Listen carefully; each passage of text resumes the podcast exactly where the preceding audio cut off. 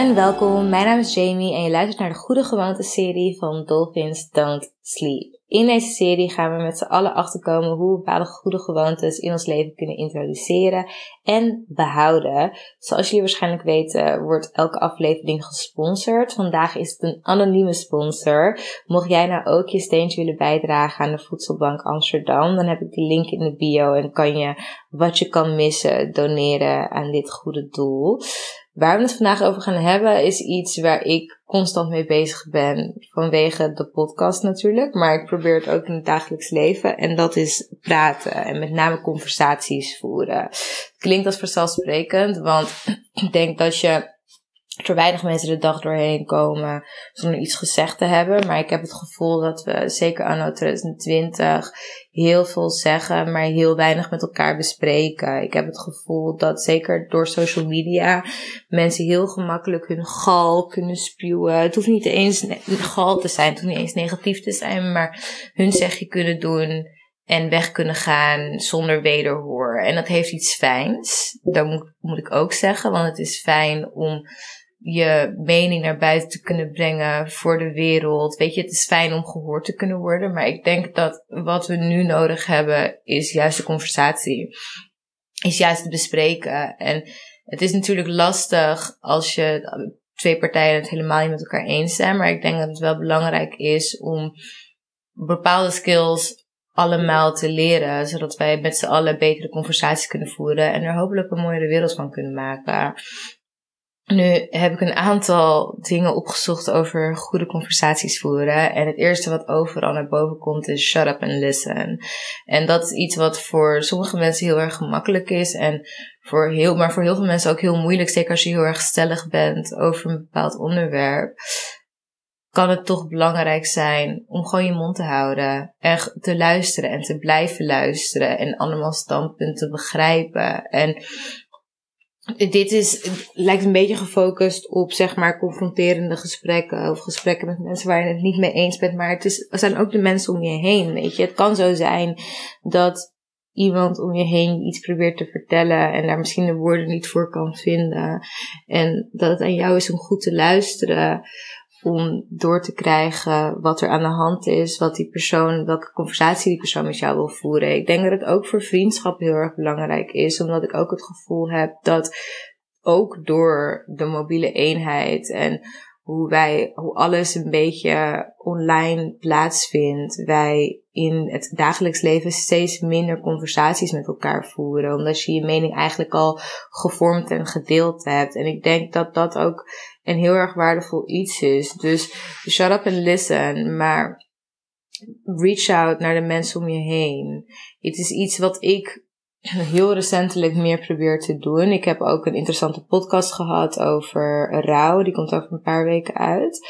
Uh, waarin mijn gast ook vertelde dat mensen die bijvoorbeeld in rouw zijn graag willen dat de mensen om hun heen naar hun toe komen. In plaats van dat zij maar moeten laten weten wanneer ze iets nodig hebben. Ik denk dat het abnormaal belangrijk is om constant aan de mensen om je heen te blijven vragen of hoe het gaat en wat hun mening is over een bepaald onderwerp. Ik denk dat ik de meningen van de mensen om me heen eigenlijk ook veel meer waardeer dan de mening van de mensen op het internet. Maar toch blijven we zoeken en zieken naar bevestiging online. Terwijl ik denk dat de mooiste en meest vruchtbare conversaties offline plaatsvinden. Dus probeer soms ook je telefoon uit te maken. En hetgeen waar je het graag over wilt hebben, offline te bespreken met de mensen om je heen. Ik nogmaals probeer dat in mijn eigen leven te implementeren. En je bent het soms ook niet met elkaar eens. Wat sommige mensen heel erg leuk vinden. Ik ben niet heel erg discussiegeil. Maar er zijn genoeg mensen die het heel fijn vinden om even in een lekkere discussie te gaan. En dat is toch veel vruchtbaardere grond. Uh, of tenminste, het is, zijn veel vruchtbaardere gesprekken dan als je dit online doet met iemand die je niet kent. En het kan ook gewoon fijn zijn om het over andere dingen te hebben dan wat je op televisie hebt gezien of de gossips. Weet je, ik ben nu heel erg aan het generaliseren, maar ik merk wel dat rondom mijn leeftijd en wat jonger gesprekken vaak over anderen gaan of over wat er in de media gebeurt. Terwijl hoe mooi is het als je dagelijks, wekelijks gesprekken kan voeren met je vrienden en vriendinnen over wat zij denken dat er gebeurt na het einde van de wereld, hoe het met hun oma gaat, hoe hun band met hun ouders is. Ik denk dat dat veel belangrijker is om banden te vormen met de, banden mee te vormen met de mensen om je heen, maar ook om dingen van te leren dan wat Kim Kardashian gisteren heeft gedaan. Of dat meisje dat jullie allebei kennen en niet zo leuk vinden. Ik voel me oprecht ook gewoon beter nadat ik gesprekken heb gevoerd die echt ergens toe doen en waar je allebei een beetje van groeit. Nu had een vriendin van mij laatst gesprekstarters uh, gedeeld in onze vriendengroep. En dat is een hele goede manier om te beginnen. Ik, kan, ik zal wat voorbeelden achterlaten in de bio. Maar dat soort gekke gesprekstarters, moeilijke vragen, weet je, never have I ever type vragen, maar dan wel echt over mensen persoonlijk, zorgen ervoor dat je hele interessante dingen achterhaalt van je vrienden en vriendinnen, wat je misschien nog niet eerder wist. Dus ondanks dat dit natuurlijk een lastige, goede gewoonte is, omdat iedereen de hele dag al praat, wil ik wel iedereen aanraden om gesprekken aan te gaan die je misschien eerder niet bent aangegaan. En dan moeilijke gesprekken, maar ook gewoon dingen over iemands familie of de lievelingskleur of wat ze wilden worden toen ze jong waren. Weet je, van die dingen die je ziet in first dates. Maar ik heb het gevoel dat wij dat misschien niet eens weten over de mensen die zogenaamd het dichtst bij ons staan. Dit is geen rant op social media, want ik vind het nog steeds leuk om op Twitter en Instagram te zitten. En ik vind ook echt dat de manier waarop we met elkaar kunnen interacten via social media ontzettend waardevol is. Maar ik denk wel dat de echte gesprekken, de gesprekken die de, de wereld gaan veranderen, eh, offline plaatsvinden. Ik denk dat je daar, daar begint en daar vanuit vooruit kan werken en kan groeien.